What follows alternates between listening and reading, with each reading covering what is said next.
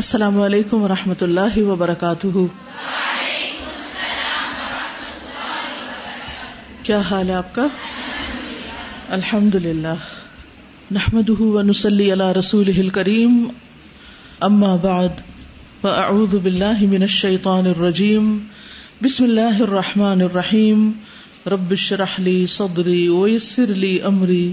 واحلل عقدۃ من لسانی یفقهوا قولی۔ قل هل يستوي الذين يعلمون والذين لا يعلمون وإذا قيل انشزوا فانشزوا يرفع الله الذين آمنوا منكم والذين أوتوا العلم درجات والله بما تعملون خبير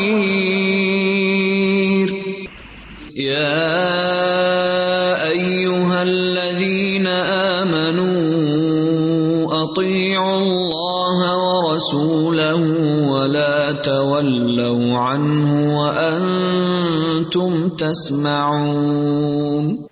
پچھلے باب کی آخری احادیث میں ہم نے قنوت کے بارے میں پڑھا تھا اور اس میں آپ دیکھ رہے تھے کہ روایات میں اختلاف تھا۔ بعض میں یہ آتا ہے کہ آپ نے رکوع سے پہلے قنوت پڑھی اور بعض روایات میں آتا ہے کہ رکو کے بعد پڑھی۔ تو حقیقت یہ ہے کہ یہ دونوں طرح کی روایات ہمیں ملتی ہیں۔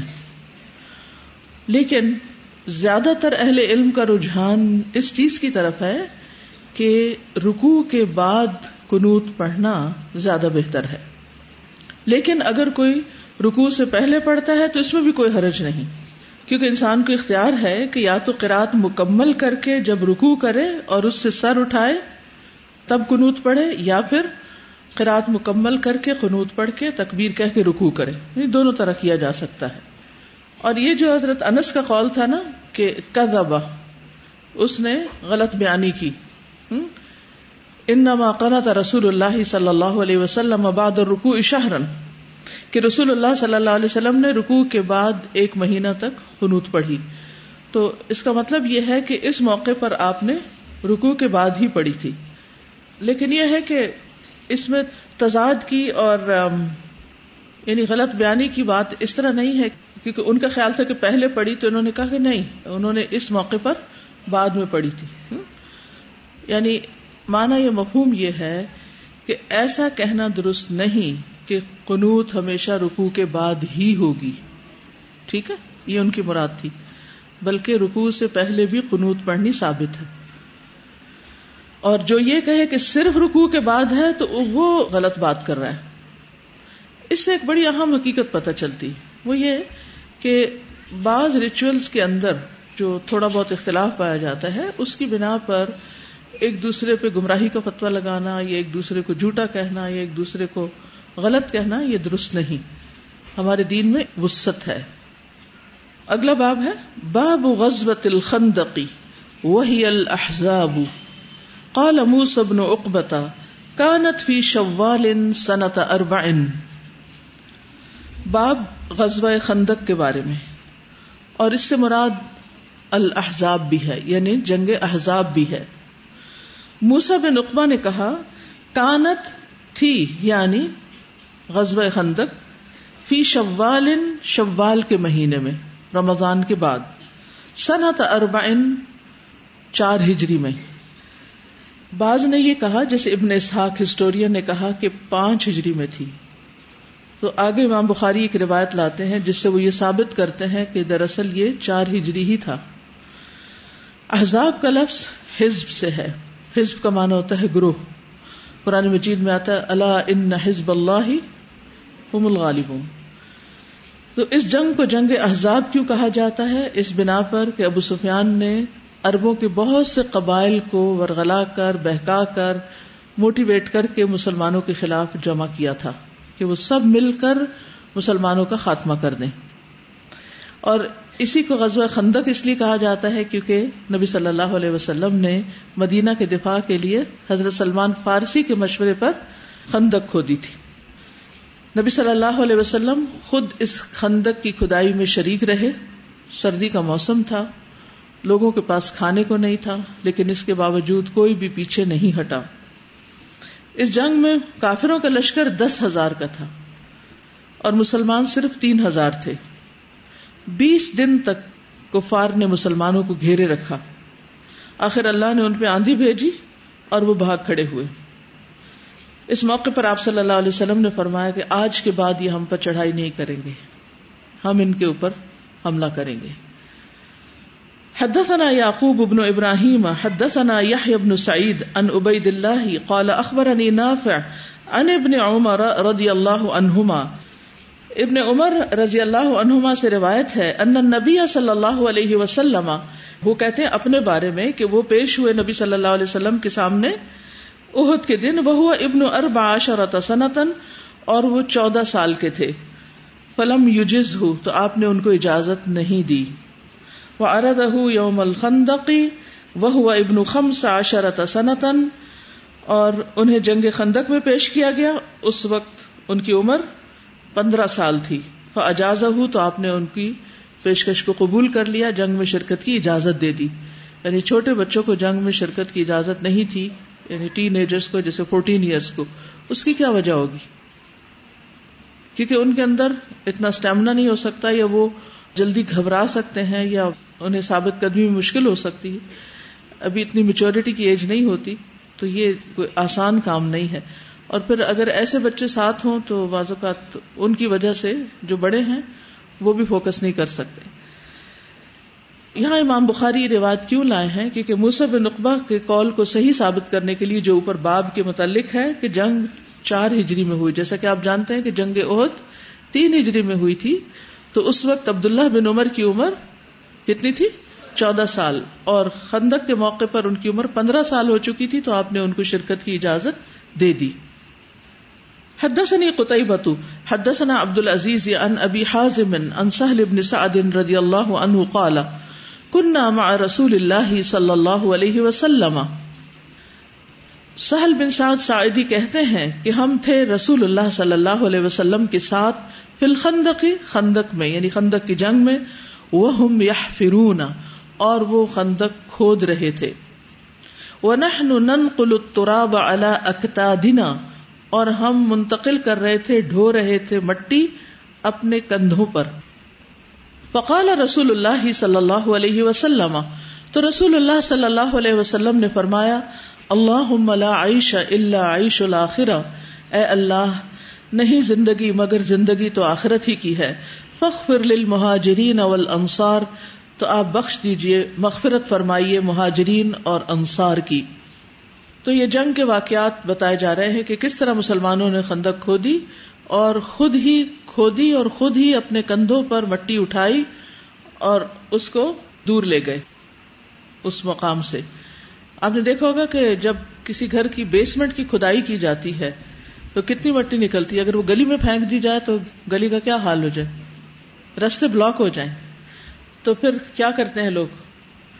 ٹرالیاں منگواتے ہیں، اس میں بھرتے ہیں اور کسی ایسی جگہ جہاں پر ضرورت ہو، وہاں جا کے اس کو فلنگ کے لیے ڈال دیتے ہیں۔ تو یہاں پر اس مٹی کو کھودنا ایک کام اور پھر اس کو ڈھونا ایک اور کام اور ڈھو کر دور لے جانا۔ اور ڈھونے کے لیے اتنے گدھے وغیرہ بھی نہیں تھے۔ لوگ اپنے کندھے ہی استعمال کرے تھے۔ اب دیکھیے کہ ایک بوری اٹھانا کتنا مشکل کام ہوتا ہے۔ اور وہ کوئی صرف چند فٹ کی نہیں تھی، کافی بڑی خندق تھی۔ تو کہنے کا مطلب یہ ہے کہ مسلمانوں نے اس جنگ میں صرف جنگ ہی نہیں لڑی یعنی جنگ لڑنے کے لیے نہیں آئے تھے، بلکہ اس کے ساتھ ساتھ انہوں نے ایک اور بہت بڑا کام کیا، اپنے دفاع کے لیے، اور وہ تھا خندق کھودنا۔ حدثنا عبد الله بن محمد، حدثنا معاوية بن عمرو، وحدثنا ابو اسحاق عن حميد سمعت انس رضي الله عنه يقول حمید طویل کہتے ہیں کہ میں نے انس رضی اللہ عنہ کو کہتے ہوئے سنا، خرج رسول اللہ صلی اللہ علیہ وسلم الى الخندق، کہ رسول اللہ صلی اللہ علیہ وسلم خندق کی طرف نکلے فاذا المهاجرون والانصار يحفرون في غداة باردة تو انہوں نے دیکھا کہ مہاجرین و انصار خندق کھود رہے ہیں ایک ٹھنڈی صبح میں، غداتن صبح اور باردتن سردی والی ٹھنڈی۔ فلم یق الحم ابید تو ان کے پاس کوئی غلام نہیں تھے، ان کے کوئی خادم نہیں تھے۔ یا املون ذالک لہم، جو ان کے لیے یہ کام کرتے، لہذا وہ خود ہی یہ کام کر رہے تھے۔ فلم ماں بہم من النصب والجوع، تو جب انہوں نے دیکھا یعنی آپ صلی اللہ علیہ وسلم نے دیکھا کہ جو بھی انہیں تکلیف پہنچ رہی ہے، تھکاوٹ پہنچ رہی ہے، والجوع اور بھوک، قالا تو دیکھ کے فرمایا اللہ ان العیش عیش الاخرہ فاغفر للانصار والمہاجرہ۔ اے اللہ، بے شک زندگی تو آخرت ہی کی زندگی ہے۔ بس انصار اور مہاجرین کو بخش دے۔ فقالوا مجیبین لہو۔ تو انہوں نے آپ کو یوں جواب دیا نحن الذین بایعوا محمدا علی الجہاد ما بقینا ابدا کہ ہم ہیں وہ لوگ جنہوں نے محمد صلی اللہ علیہ وسلم سے بیعت کی جہاد کرنے پر جب تک ہم باقی رہیں، جب تک ہماری زندگی ہے، ہم آپ کا ساتھ دیتے رہیں گے۔ اس روایت میں تھوڑی سی مزید تفصیل ملتی ہے کہ موسم ٹھنڈا تھا، سردیوں کا موسم تھا اور اس کے ساتھ ساتھ بھوک بھی تھی، کھانے کو بھی کچھ نہیں تھا۔ نبی صلی اللہ علیہ وسلم اپنے ساتھیوں کی محنت اور مشقت دیکھ رہے تھے۔ تو ایسے موقع پر ان کی حوصلہ افزائی کے لیے، ان کا دل بڑھانے کے لیے آپ نے کیا کیا؟ ان کے لیے دعا کی۔ اور انہیں اس موقع پر بھی یاد دہانی کرائی کہ مت گھبراؤ، اصل زندگی تو آخرت ہی کی ہے۔ ہم سب کے ساتھ ایسا ہوتا ہے کہ کبھی حالات بہت تنگ ہو جاتے ہیں، کبھی آپ کو عام لوگوں کی نسبت دگنا کام کرنا پڑتا ہے۔ اور اس کے ساتھ ساتھ جسمانی صحت بھی کچھ اچھی نہیں ہوتی، تھکاوٹ بھی ہوتی ہے، بھوک بھی ہوتی ہے۔ تو ایسے موقع پر انسان اگر اپنی آخرت کو یاد کر لے، اس تھکاوٹ اور تکلیف کے بدلے میں آخرت میں ملنے والی جو راحت ہے، اس کو یاد کر لے تو یہ سب کچھ آسان ہو جاتا ہے۔ اور ایسے موقع پر اگر ساتھی ایک دوسرے کو دعا دے دیں، تو وہ دعائیں بھی ان کے لیے بہت حوصلے کا سبب بنتی ہیں۔ اس میں آپ دیکھیے کہ جو الفاظ ہیں۔ پچھلی حدیث کے فخ فر مہاجرین والانصار، ایک بار آپ نے کہا اور دوسری بار فخ فر للانصار والمہاجرہ۔ یعنی کبھی مہاجرین کا ذکر پہلے ہے اور کبھی انصار کا ذکر پہلے ہے۔ تاکہ ان کو یہ احساس نہ ہو کہ ہمارا نام ہمیشہ بعد میں ہی آتا ہے۔ اور پھر اتنے مشکل وقت میں انصار اور مہاجرین کا جذبہ دیکھیے، وہ کہتے ہیں، فکر کی بات نہیں، ہم نے تو مرتے دم تک کے لیے عہد کر رکھا ہے کہ ہم اسی راستے پر رہیں گے۔ ہم نے تو آپ سے بیت کر رکھی یعنی عہد کر رکھا ہے۔ اپنے آپ کو اس جگہ پر رکھ کے دیکھیے کہ جب ہمارے اوپر کوئی مشکل آ جائے، تو اس وقت ہم کیا سوچ رہے ہوتے ہیں۔ اس سال تو کمٹمنٹ کر لی ہے، کسی طرح پوری کر لوں۔ اس کے بعد میری توبہ۔ نہیں۔ اگر آپ کسی بھی کام میں یہ سمجھتے ہیں کہ آپ واقعی اس طریقے سے دین کو ایک بڑا فائدہ پہنچا رہے ہیں، اور اگر آپ اس کام سے جڑ کر نہیں رہے، تو آپ خود بھی لیزی ہو جائیں گے، اور یہ سب کچھ کرنے کا موقع نہیں ہوگا، کیونکہ انسان اکیلا بازوقت کچھ نہیں کر سکتا، ساتھیوں کے ساتھ مل کر بہت کچھ کر لیتا ہے۔ یعنی جو ایک دوسرے کی سپورٹ ہوتی ہے، یا ایک دوسرے کو دیکھ کر جو جذبہ ابھرتا ہے۔ اگر ایک شخص کو کہا جاتا نا کسی اکیلے کو کہ تم اتنی زمین کھودو تو بہت جلدی تھک جاتا لیکن جب مل کے کام کر رہے تھے اور مل کے شیئر پڑھ رہے ہیں اور مل کے سب ایک دوسرے کے ساتھ اپنی کیفیات کو شیئر کر رہے ہیں، تو اس سے وہ مشکل آسان ہو گئی۔ تو دو بڑی اہم باتیں ہیں۔ ایک یہ کہ مشکل وقت میں دوسروں کا حوصلہ بڑھانا چاہیے۔ خواہ وہ کتنے ہی کمیٹڈ کیوں نہ ہو اچھا ہمارا حال کیا ہوتا ہے کہ جب کوئی ذرا سا سست پڑنے لگتا ہے یا ڈھیلا پڑنے لگتا ہے تو بجائے اس کے کہ ہم اس کو اپریشیٹ کریں، اس کی مثبت خوبیوں کو یاد کریں، الٹا ہم اس کو تانے دینے شروع کر دیتے ہیں۔ اس سے ناراض ہونے لگتے ہیں۔ تم تو ہو ہی ایسے۔ مجھے پہلے ہی پتا تھا کہ اب یہ ہونے والا ہے۔ منفی جملے۔ منفی جملوں سے پرہیز کریں۔ دوسرے کی کیفیت اور حالت کو سمجھنے کی کوشش کریں۔ ہو سکتا ہے کیونکہ واقعی کسی بڑی مجبوری کی وجہ سے آپ سے معذرت کر رہا ہو یا وہ کام اس طرح نہ کر رہا ہو جو آپ کی اس سے ایکسپیکٹیشن ہے یا اگر وہ مشقت میں کر رہا ہے تو یہ نہ سوچیے ٹھیک ہے نا، اس کی جاب ہے، تو کرنا ہی چاہیے، کوئی مجھ پہ احسان ہے۔ نہیں، احسان کی بات نہیں، کسی کا بھی کسی پہ احسان نہیں۔ لیکن یہ ہمارا اخلاقی فرض بنتا ہے، دینی فریضہ بنتا ہے کہ ہم بتواس و بالحق اور وہ تواس و ہر حال میں کرتے رہیں۔ ایک دوسرے کا حوصلہ بڑھاتے رہے دلاسا دیتے رہے آگے بڑھاتے رہیں، کیونکہ اکیلا انسان بہرحال تھک جاتا ہے۔ اور دوسری اہم بات یہ پتہ چلتی ہے کہ انسان کا اصل پتہ چلتا ہے اس کی سچائی کا مشکل وقت میں۔ کہ مشکل وقت میں وہ کیا کرتا ہے۔ جب حالات آسان ہو یعنی موافق ہوں ہمارے موافق ہوں، تو اڑنا آسان ہوتا ہے۔ لیکن اگر ہوائیں ساری مخالف ہو جائیں، تو کیا فلائٹس کینسل ہو جاتی ہیں؟ نہیں کینسل نہیں ہوتی۔ چلتی ہیں، لیکن مقررہ وقت سے کچھ تاخیر پہ پہنچتی۔ موافق ہوا میں آپ نے دیکھا ہوگا فلائٹس ٹائم سے پہلے پہنچ جاتی۔ اور مخالف میں تھوڑی دیر ہو جاتی۔ یعنی کام بعض اوقات اس کوالٹی کا نہیں ہو پاتا جس طرح انسان عام حالات میں جب سہولت ہوتی ہے تو وہ کر لیتا ہے۔ تو کبھی بھی کسی کی تکلیف، کمزوری، بیماری یا کسی بھی کمی کی وجہ سے اس کو تانے نہ دیں، اس سے ناراض نہ ہو کیونکہ ناراض ہونے سے اس کو آپ شرمندہ کرتے ہیں اور اس کو آپ مجرم ثابت کرتے ہیں۔ اس کو آپ اپنے سے ایک طرح سے کاٹ دیتے ہیں۔ لہذا وہ دور سے دور ہی ہوتا چلا جاتا ہے۔ طلاق کے موقع پر بھی قرآن کا کیا حکم ہے؟ سرحو ہن سراہن جمیلا اس موقع پر بھی خوبصورتی کے ساتھ رخصت کرو۔ عمدہ طریقے سے، بھلے طریقے سے۔ بہت دفعہ انسان کسی کے ساتھ مل کے کام کرتا ہے، لیکن یہ تو کہیں نہیں لکھا ہوا کہ ہمیشہ ہر وقت انسان ایک دوسرے کے ساتھ نتھی رہے گا۔ اور خصوصاً آپ نے دیکھا ہوگا کہ ایک پودا شروع میں جب بیج ڈالا جاتا ہے، تو اس کے اندر سے چھوٹی سی کمپل پھوٹتی ہے، لیکن جب وہ ایک درخت بنتا ہے تو کتنی ساری شاخیں ہو جاتی اور کتنے پتے اور کتنے پھل پھول۔ اور ڈویژن تو خود بخود ہو جاتی۔ پھر وہاں سے کوئی بیج اٹھتا ہے اور کہیں اور جا کے لگتا ہے اور پھر وہاں ایک اور درخت اگاتا ہے۔ یہی فطرت کا قانون ہے نا۔ یہ تھوڑی ہوتا ہے کہ بس جو ایک درخت لگا تو وہی درخت ہے اور باقی تو اس سے جو کچھ نکلا وہ اس کا کچھ فائدہ نہیں۔ تو ہمیں اپنی نگاہوں میں وسط پیدا کرنے کی ضرورت ہے۔ ریجیڈیٹی کو دور کریں۔ ہر معاملے میں دوسروں کی مجبوریوں کو سمجھیں۔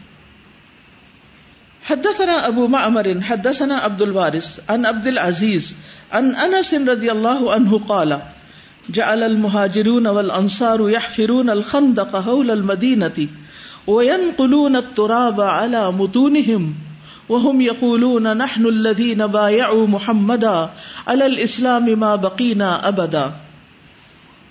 حضرت انس کہتے ہیں، جعل المهاجرون والانصار مہاجرین اور انصار شروع ہو گئے یا فرون الخند کا خندق کھودنے۔ یعنی مہاجرین و انصار نے مدینہ کے گرد خندق کھودنا شروع کی۔ حول المدینہ تھی مدینہ کے آس پاس۔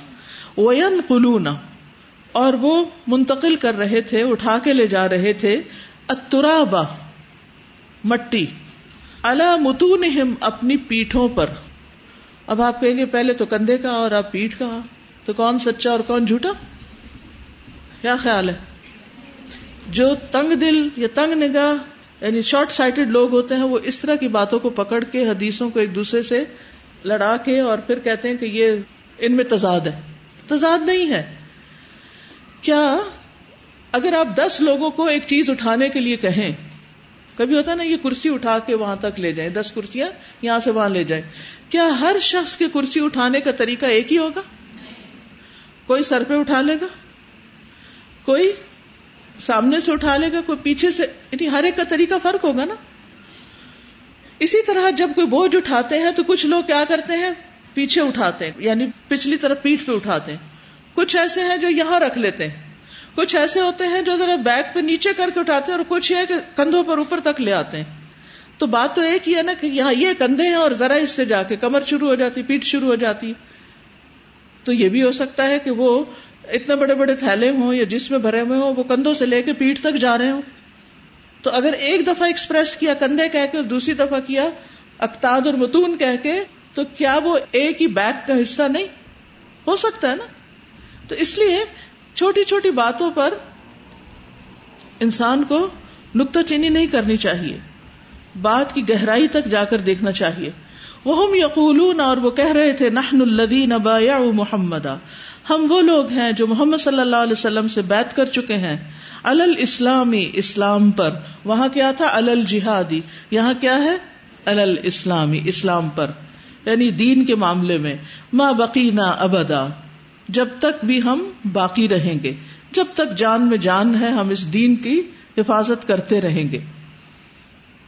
کالا راوی کہتے ہیں، یقول النبی صلی اللہ علیہ وسلم نبی صلی اللہ علیہ وسلم فرما رہے تھے وہ ہوا یوجیب اور وہ ان کو جواب دے رہے تھے اللہ ان لا خیر اللہ خیر الآخرا اے اللہ نہیں کوئی بھلائی مگر آخرت ہی کی بھلائی فائدہ تو صرف آخرت ہی میں ہے، فبارک فل انصار والمہاجرہ، آپ برکت ڈالیے انصار و مہاجرین میں۔ ان کی زندگیوں میں، ان کے کام میں، ان کی کوششوں میں، ان کی ہر چیز میں۔ اب یہاں پھر الفاظ تبدیل ہے اس کا کیا مطلب ہے کہ کبھی آپ نے ایک طرح بات کہی، کبھی دوسری طرح کہی۔ ٹھیک ہے نا؟ بات وہی ہے۔ وہاں فخر ہے، یہاں بارک ہے۔ کیونکہ صرف یہ تو نہیں ہے کہ وہ ایک دفعہ کوئی سلائڈ چلی، ایک نے ایک بات کہی، دوسرے نے دوسری اور وہ پھر کوئٹ ہو گئی بات۔ نہیں، کئی دن تک یہ کام ہوتا رہا۔ تو کئی دفعہ یہ جملے بولے جا سکتے ہیں، ایک دن ایک طرح، دوسرے دن دوسری طرح۔ مقصد کیا تھا ان کو اس کام پر؟ ابھارنا۔ تو جب آپ کسی کو موٹیویٹ کرتے ہیں اور لگے بندھے، نپے، تلے ہی جملے بولتے رہتے ہیں، ایک ہی بات، تو اس سے کیا ہوتا ہے؟ دوسرا شخص اس کا عادی ہو چکا ہوتا ہے، اس کو وہ اثر نہیں کرتا۔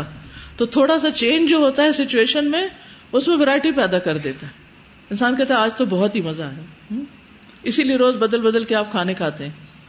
چاہے کتنا ہی پسندیدہ کھانا ہر روز نہیں کھاتے۔ کیونکہ ہر روز کھانے سے پھر کیا ہوتا ہے؟ دل بھر جاتا ہے۔ جی۔ فبارک فلانساری والمہاجرہ، قالا، یؤتون بمل اکفی من الشعیری ان کا حال یہ تھا، انس کہتے ہیں، یؤتون، وہ دیے جاتے تھے۔ بمل بھر کے، کفئی دو مٹھیاں۔ من الشعیری جو کی۔ فیوسن الحم تو ان کے لیے بنایا جاتا۔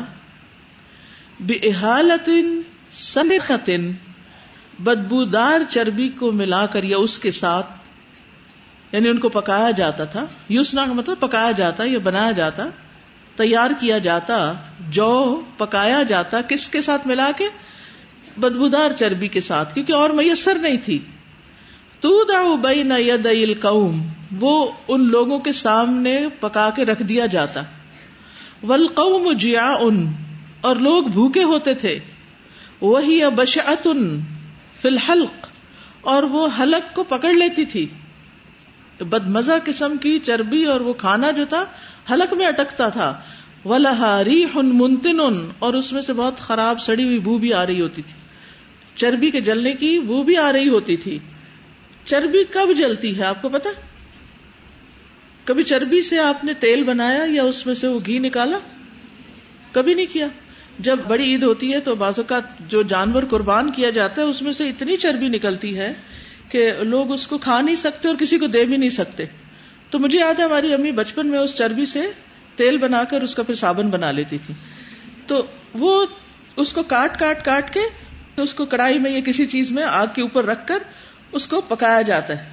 پکاتے پکاتے اس میں جب تیل نکل جاتا ہے تو وہ بعد میں براؤنش سی ہو جاتی۔ اچھا اب یہ ہے کہ چربی تو بہت تھوڑی ہے ان کے پاس۔ اب یہ کیا کرتے ہیں؟ اس کو اور پکاتے ہیں، اور پکاتے ہیں۔ تو اس کے اندر وہ جلنے کی سی بو آنے لگ جاتی۔ تو اس میں سے ایک اسمیل سی پیدا ہو جاتی۔ یا یہ کہ اگر اس کو رکھ دیا جائے یعنی صرف ایک دن استعمال نہ کیا جائے، زیادہ دن کے لیے، تو بھی اس کے اندر سڑان سی آ جاتی۔ لیکن چونکہ اور کچھ تھا نہیں تو آپ دیکھیے کہ عام دنوں میں بھی جو کا دلیا کوئی دے، سو فائدے اس کے بتائے تو پھر بھی ہم کیسے کھاتے ہیں اس کو؟ اس میں دودھ بھی ہوتا ہے اور اس میں نٹس بھی ہوتے ہیں اور اس میں چینی بھی ہوتی ہے اور اس میں کوئی خوشبو بھی بازو کر ڈال دی جاتی ہے۔ اس کے باوجود ہمارے حلق سے نہیں اترتا۔ کیونکہ آدھی نہیں بچپن سے کھانے کی جو صحیح والے ہوتے ہیں نا جو۔ تو یہاں پر آپ دیکھیں اور کچھ ہے ہی نہیں۔ نہ نمک، نہ مرچ، نہ کچھ اور۔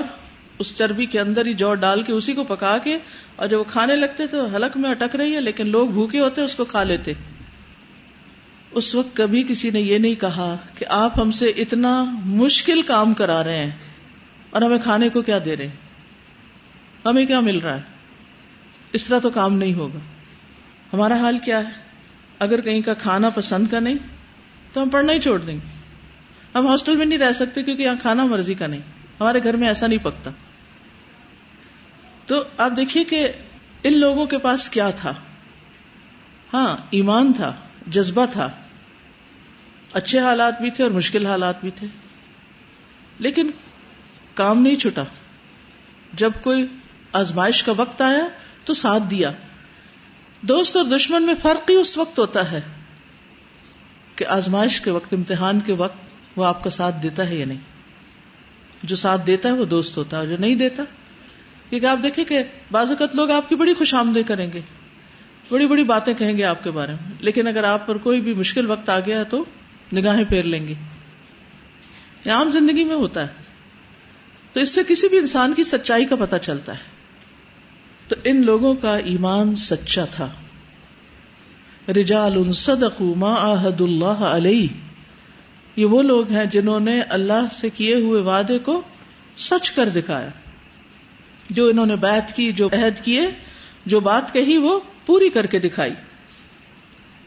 یہاں پر اگر کوئی آپ میں سے کچھ ایڈ کرنا چاہے تو موسٹ ویلکم۔ استاذہ، میں یہ سوچی تھی کہ یہ جو انصار خود بول رہے ہیں نا کہ ہم نے تو بیت کی ہوئی ہے مرتے دم تک لڑیں گے اور وہ کٹھے بول رہے ہوں گے سب۔ تو یعنی اس سے بھی ایک افیکٹ پیدا ہو رہا ہوگا۔ جو نبی صلی اللہ علیہ وسلم کی دعا ہے اور وہ تو آ رہا ہے یعنی وہ اپنے آپ کو خود ری انفورس کرا رہے ہیں کہ ہم نے تو وعدہ کیا ہوا ہے اب کوئی بھی مشکل ہے ہم نے تو وعدہ کیا ہوا ہے ہم نے تو وعدہ کیا ہوا ہے۔ Yes. یعنی انسان کی جو کور ویلیوز ہوتی ہیں وہ کتنی امپورٹنٹ ہوتی بالکل ہیں ہم نے تو کمٹمنٹ کی۔ اسی طرح روزے جو ہیں وہ ایسے موسم میں آ رہے ہیں کہ گرمی کے لیکن جب رمضان آتا ہے سب نے جب روزے رکھے ہوتے ہیں تو ایک خوشی پیدا ہوتی ہے اور الحمد للہ وہ ہو بھی جاتا ہے۔ عبادت بھی ہو جاتی ہے اور روزے بھی آرام سے رکھے جاتے ہیں ایک دوسرے کو جب بھی ایسا وقت آئے نا جیسے ابھی رمضان آ رہا ہے تو پھر ظاہر گرمی بھی ہوگی اور سب کچھ۔ تو سوچا کریے پچھلے سال کیا ہوا تھا؟ لاسٹ ایئر کیا ہوا تھا؟ ہاں؟ کیا ہوا تھا؟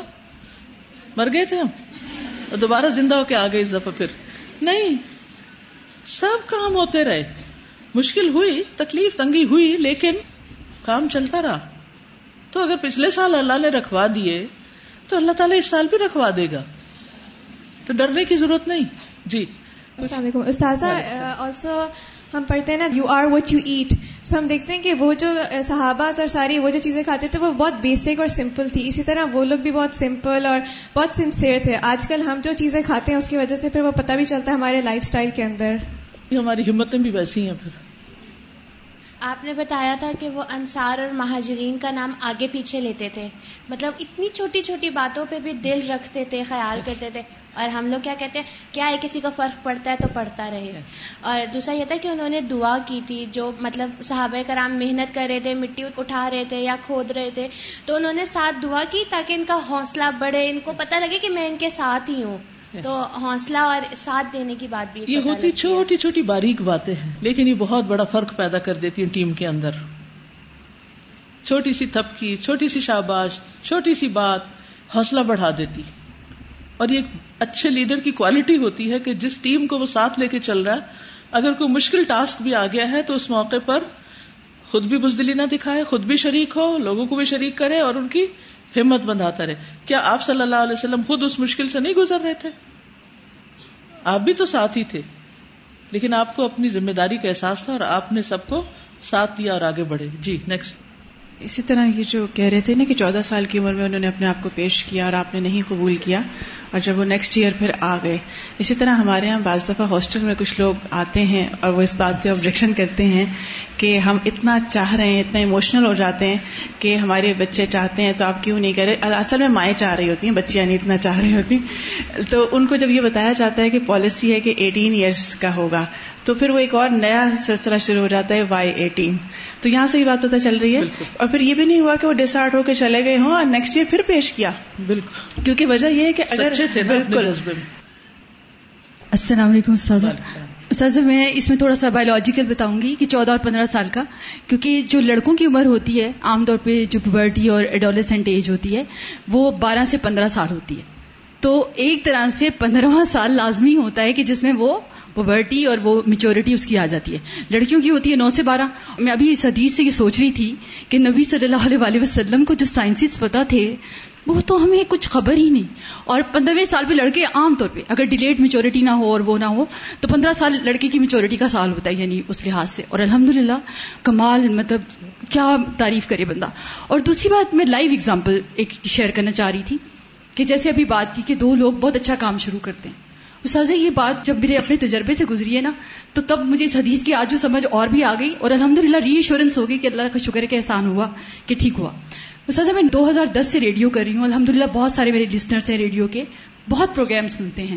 پچھلی دو سے ماہیوں سے میں پروگرام کر رہی ہوں، زندگی مشکل ہے۔ ابھی یہ یوٹیوب پہ بھی اویلیبل ہے الحمد للہ تو میں نے کیا کیا کہ میں چونکہ ڈاکٹر بھی ہوں اور آپ کو پتا ہے کہ قرآن سے انٹیگریشن کا شوق پھر اتنا زیادہ دل میں آتا ہے کہ ہر جگہ کر دیں۔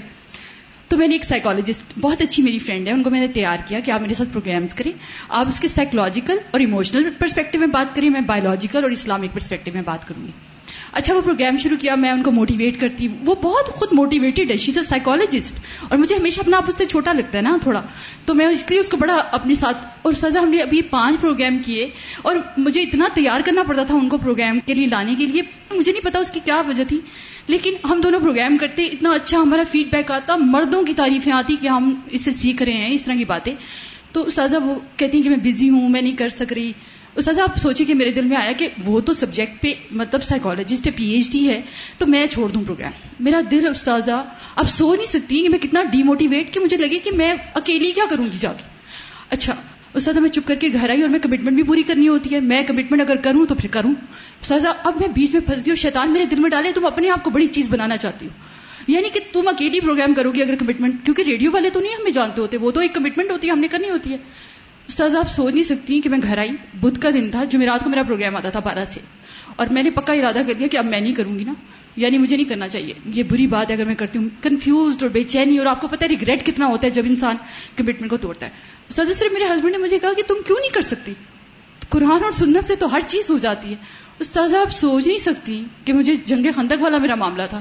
یعنی مجھے ایسا موٹیویشن اور الحمدللہ اب چھ مہینے میں نے وہ پروگرام خود صرف کیا اور کسی نے بھی نہیں کہا کہ سائیکالوجسٹ کہاں گئی۔ الحمد للہ یعنی کہ یہ واقعی دو نیک لوگ بھی اگر کام شروع کریں اور ایک پیچھے ہٹ جائے تو ہمارے جو ایموشنز ہوتے ہیں نا خواتین کے، وہ بہت زیادہ مشکل ہوتے ہیں۔ لیکن اگر کوئی ہلکا سا موٹیویشن دل بڑھانے والی بات کر دے تو کام ہو جاتا ہے۔ کیونکہ اکیلے انسان کے ساتھ شیطان لگ جاتا ہے اور وہ جیسے آپ نے کہا نا وسو سے ڈالنے لگتا ہے تمہاری نیت ایسی ہے تم یہ کرنا چاہتے ہو اور وہ اصل مقصد بھلا دیتا ہے اس میں تو ایسے میں وہ تواس و بالحق و تواس و بالصبر جو ہے بے حد ضروری لیکن ہم کیا کرتے ہیں؟ دوسرے کے ساتھ ہمدردی کرنے لگتے ہیں۔ اور بظاہر ہمدردی کر رہے ہوتے ہیں مگر اصل میں دشمنی کر رہے ہوتے ہیں اور اس کو پیچھے ہٹا دیتے ہیں۔ جی۔